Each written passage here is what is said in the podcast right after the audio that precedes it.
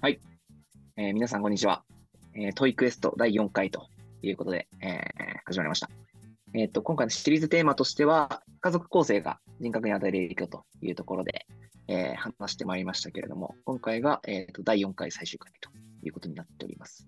まあ、前回までは、あのーまあ、親があの子供に対するこう無償の愛を提供するだとか、まあ、兄弟から、あのー与えられた影響とかっていうところを話してきましたけれども、今回はあの僕たちにとってのお母さんっていうテーマで、お母さんからあの与えられた影響みたいなところをちょっとこう話していきたいなというふうに思います。ちょっと前回なんかはね、ちょっとあのなかなか面白い話が後半ありましたけれども、まあ、結構やっぱり、あのなんだろうな、母親ってやっぱ近い存在だなっていうのは思うし、なんかちょっとこう恥ずかしさとかもありつつ、結局、大きな影響をなんかもらってるんじゃないかなっていうふうに思っていて、でなんか先週とかの話でいくと、なんかあの、慎吾が初デートの時に、あの、初めて彼女とこう、トキアスポーツでデートするというところで、いいねまあ、お母さんにちょっとアドバイスを求めて、うん。どうしたらいいみたいな、どんな服装でいいみたいなうん。相談をしていたところ、まあお母さんから、まあ、もらったアドバイスの一つが、ちゃんとゴム持ったっていう。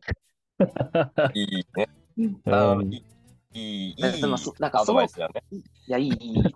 そのコミュニケーション取れるのすげえなっていうふうに思っててうん、なんかその関わりが今の慎吾のね、あの一部分を作ってるんじゃないかなっていうふうに思ったんだけど、うん。なんかそういう意味で、なんか、慎吾にとってそのお母さんからなんかもらったものとか、どんな影響があったとか、まあ、そのお母さんのじなんか人柄含めて教えてもらえるといいなと思って。いや、そうだな。お母さんから受けた影響、まずお母さんがすごい、さっきの話した通り、なんかユーモア溢れる人で、うんで、なんかね、これちょっと今でもマザコンチックに聞こえるかもしれないんだけど、あうんうん一番未だに話が合う人だなって思う人は、なんか全人類含めてお母さんなんだよね。へえあの、たまに実家帰ったりすると、お母さんとずっと喋ってて、ー、すごいね。あのね、なんか、なんだろうな、話のツボが合うというか、えー、どんな話をするの？うん。いや、それでね、あのーこの前、実家帰った時に話したんだけど、それこそ、この年になってやっぱりお母さんが今までこう、どう接してくれてたかとかっていうのを、ある意味、うん答え合わせみたいなのがやっとできるようになってきたなと思ってて、あ。うんうんうん、で、俺が中学生の時、こういうこと言い出した時どう思ったのとか、はいはいはい、はい。高校生の時、こういうのでめっちゃ悩んでた時、どういうふうになんか考えてたのとか、あの、そういうのいろいろ聞いたりしてたのよ、この前。うんうんうんうんで、まあなんかね、すごい話として面白いなと思ったのが、あのーまあこれはあの瞬間この瞬間だけじゃなくて人生通してなんだけど、そのお母さんの教育へのこだわりみたいなものがあるらしくて、あ。へえ。で、それが絶対、その、お母さんからあれややりなさい、これやりなさいって一回も言ったことないって言われて、へえ。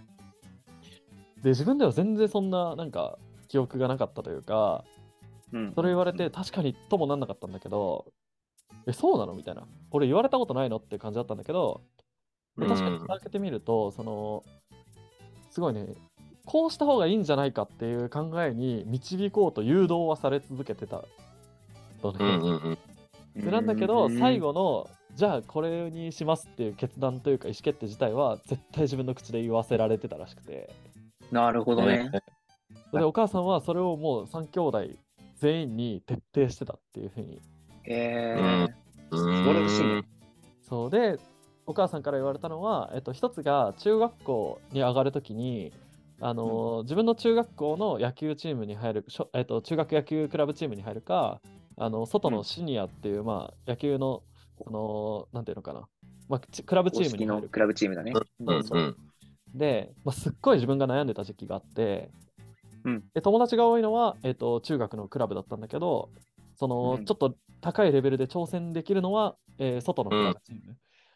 うんうんでどっちがいいかなっていう話をした時お母さんは中学野球に入らせたかったんだって。あのーあ、そうなんだ。学校の部活に入らせたかった。うんからすごいあのたくさん誘導をしたらしくて。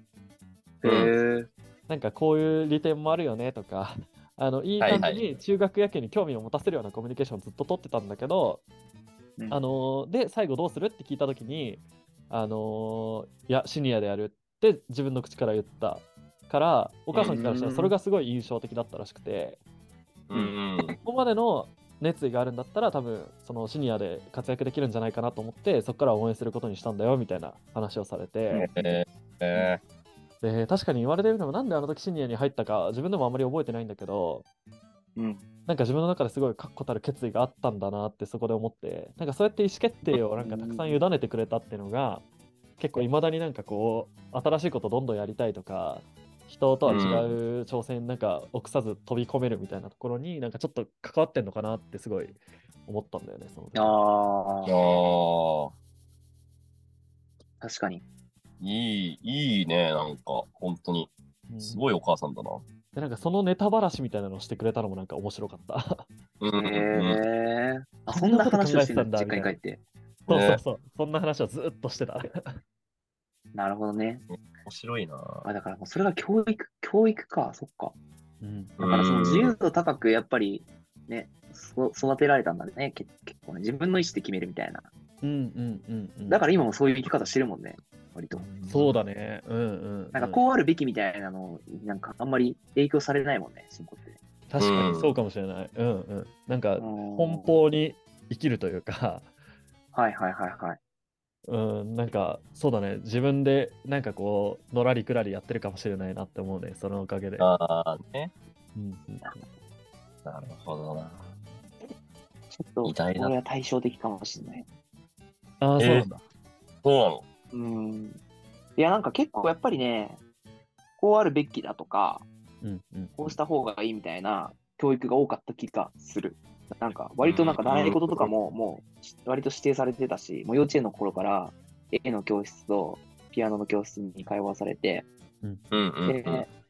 まあ、結構やっぱり、なんか、これ、なんか、こうしないとダメとか、うん。なんか、そうそう、っていうのが結構多かった記憶があるな。なんか、う肩にかけらん。れるみたいな感じ。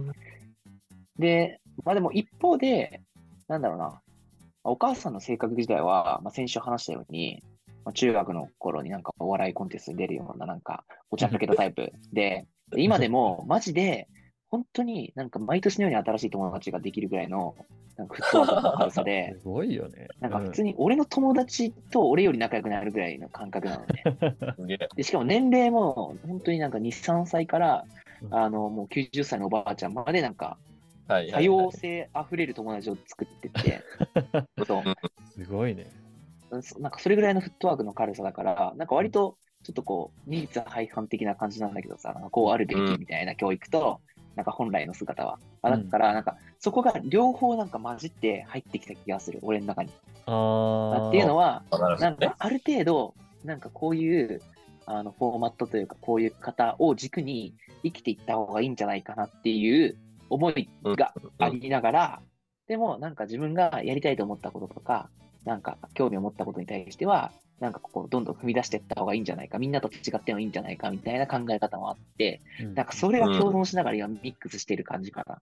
でううんんうんうん。どっちかっていうと学生の頃までは前者の方が強かった。なんかこうあるべきとか、こうしなきゃいけない。とか。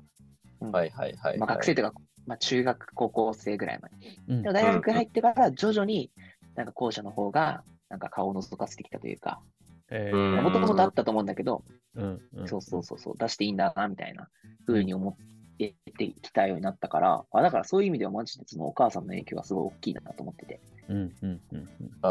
でも、ね慎吾とは違って、お母さんに対してなんかめちゃくちゃ共感するとか話が合うとかっていう風に思うことは、なんかそんなさほどなくて、なんかむしろやっぱどこかこうさ、お母さんとなんかコミュニケーション取ることに対するちょっとこう、なんか、ちょっとした反抗期なのかも、反抗なのかもしれないけど、なんか恥ずかしさっていうか、うんなんかまあ、かつしかもお母さん俺よりなんかその、ガー来るから、もういいやめてやめてみたいな。はいはいあはいはいはいはい、みたいな。はいはいはい。うんしかも極度のなんかその、なんだろう、ちょっとチャレンジ精神じゃないけどさ、なんかそんなことまでするみたいな、度が過ぎるようなことも結構やっちゃうタイプだから、ちょっとやめてやめてみたいな感じになっちゃうから、そうそう、関係性としてはそんな感じで、うん。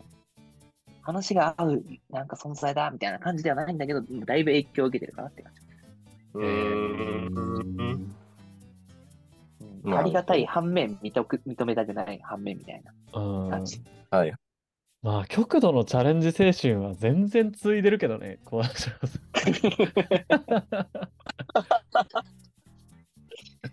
いやね。ね共存してんのよ、うんうん守りと攻めが。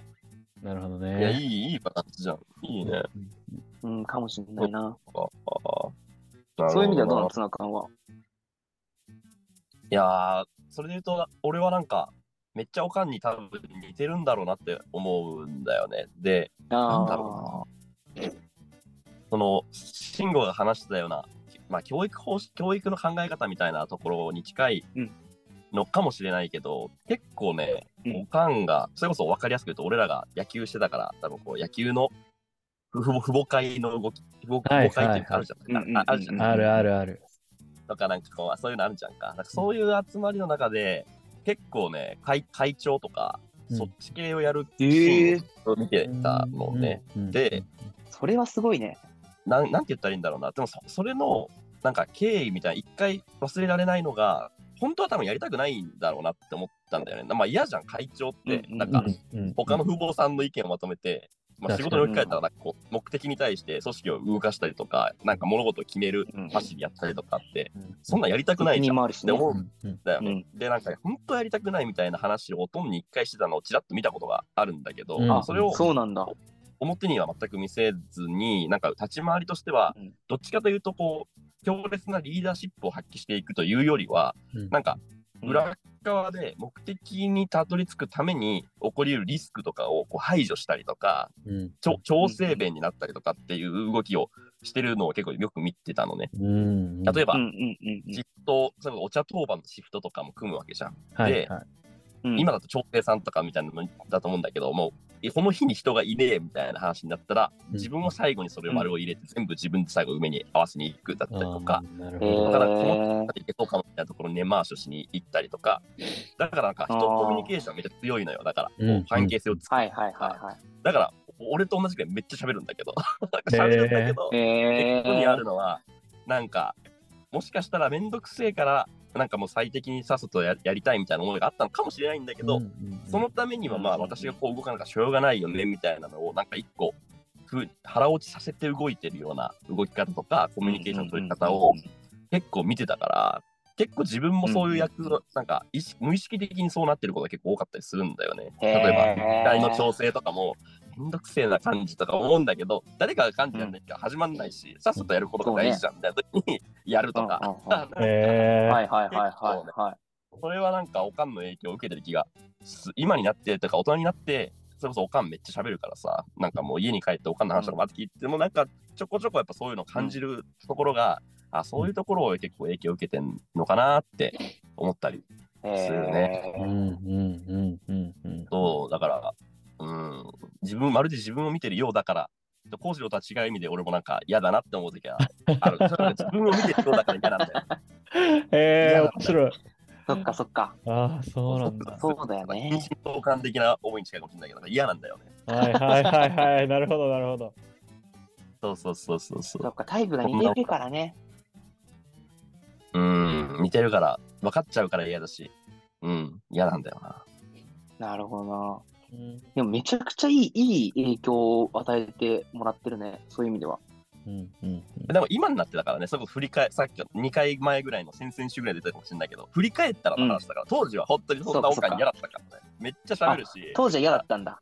嫌だって嫌だった。でもなんか、言ったら外面がいいって言い方よくないけどさ、なんかこうやってさ、あれ助かったよみたいな言われてるのを見たりとかして、なんか裏側ではなんかさ、なんか、なんか言わなきゃみたいな、やんなきゃみたいな言いながらはいやってんだよ。はいはいはいはい。だからそれを見るのが嫌だったんだよ。だから言ったらいいじゃんみたいな。目の前でみたいな。なるほどね。ああ。そっか、なるほど。言ったらやってくんないでしょみたいな。それなんかやっぱ喧嘩になるみたいな。分かってねえからこっちはうんうんうんで振り返ったらそうだったんだなっていう感じかな。そっかそっ当時は分かんないかそっか。そういう人とのつながりの難しさみたいなのをそうそうそうそう。考えながらそうそういう振る舞いをしてたっていうことを大人になって分かったっていう。大人になって分かったね。うん。なるほどね。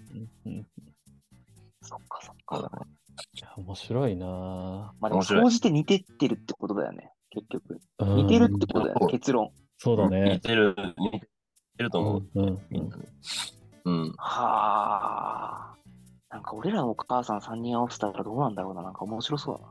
確かに、始めてもらう？トイクエスト。やってもらうか。マジでなんかこの回以上に収束しないと思うんだよな。カオスだよ、絶対。いやもう本当に。いどやーんなんだろうな。それ面白いけどね。なんか最初のトークテーマはさ、我が息子の性事情についてみたいなのが始めてほしいんだよな。どやめてくれどういう方針を教育してたかみたいな。エピソードトーク、さっきと全く一緒になるかもしれないけど。こっち目線。以上のもの出てくるかもしれない。そうそそっち目線の話も聞いてみてえな、みたいな。確かに確かに。いや、面白い、ね。それがもうメタ認知だね。確かにそうそうそう確かに。本当の意味のもしかして、。慎吾が、慎吾にゴム持ってたって聞いたのが、もう慎吾がもう行く前からすごいもう、もうなんか出てたみたいな。オーラがすごかったんだみたいな。あーだから確かに興奮してたかもしれないしね。そうそうそう言わざるを得なかったみたいな。言いたくなかったけど、かもしれない。うわ大丈夫かなこの子みたいな 恥ずかしいな。めっちゃお父さんの子だからとか言って。いや、確かにそうそうそうそうそう。確かに確かに私も実は、スポーツ用品店と最初の実はみたいな話とかあったし、めっちゃおもろいです。あいやでもさ、あでもなんかなんか、うんその3人ともさ、やっぱりお母さんからいい影響を与えて与えられてるっていうのってさ、多分だけど遺伝よりもそのその姿をよく見てたから、その、後天的に学んでることだと思うんだけどさ、うんうんうんでやっぱりそう考えると自分の自分がねもし子供生まれて子育てをするってなった時に、やっぱりそのお父さんお母さんのなんかこう社会との関わりとかはやっぱなるべくなんか見せてあげたいというかうんうんうん何を学び取るかは別として。うん。だから工場さんのってよくさ家に友達いっぱい集めたりとかさ。うん友達同士の中で工場さんがどう振る舞うかっていうのを見てるわけじゃんうんうんうん子供が。うんなんかそういう機会たくさん取った方がなんかよりこう社会的なというかあの、人間関係みたいなところは学び取ってもらえるのかもしれないよね。